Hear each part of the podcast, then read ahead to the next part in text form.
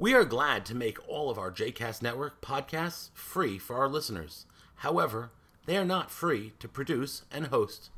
Please consider making a donation to JCast Network to help support our work by visiting jcastnetwork.org/donate. Thanks for your support. You are listening to 2 Minutes of Torah with Rabbi Danny, a JCast Network podcast.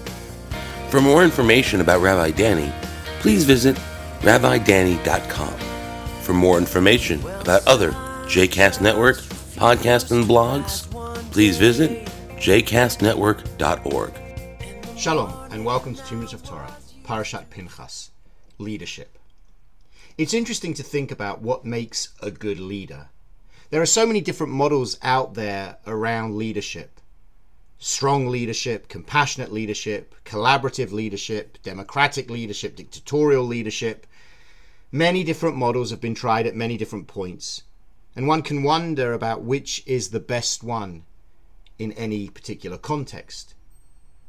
In the context of our Torah, it appears that Moses has a certain vision of leadership that he wants for the people of Israel.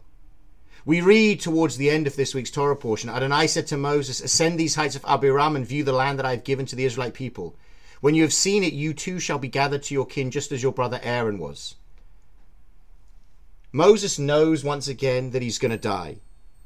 And in response to this declaration, he says, Let Adonai, source of the breath of all flesh, appoint someone over the community.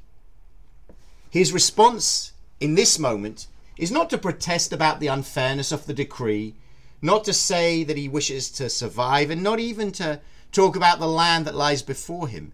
Instead, his concern is for the people. They need someone to watch over them. And it's striking that this request is made in the Torah portion of Pinchas. Pinchas, who was that reckless figure who, in a moment of passion, skewered the Midianite woman Cozbi and the Israelite Zimri. This is the Torah portion that is named for him. And yet, when we get to this moment of looking for who should be the next leader of the people, Moses says that the type of leader he's looking for, someone who shall go out before them and come in before them, who shall take them out and bring them in, so that Adonai's community may not be like sheep that have no shepherd.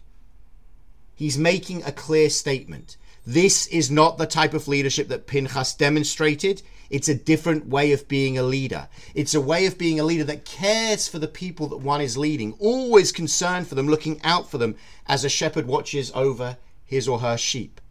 And in this way, God makes clear that the person chosen to lead the Israelites is Joshua. He is the person of care and compassion. And it's striking that he is set up as the leader in a Torah portion that is named for someone else a stark reminder of the type of leadership that God wants for the Israelite community and perhaps the type of leadership that we should look for in ourselves and for ourselves. Shabbat Shalom.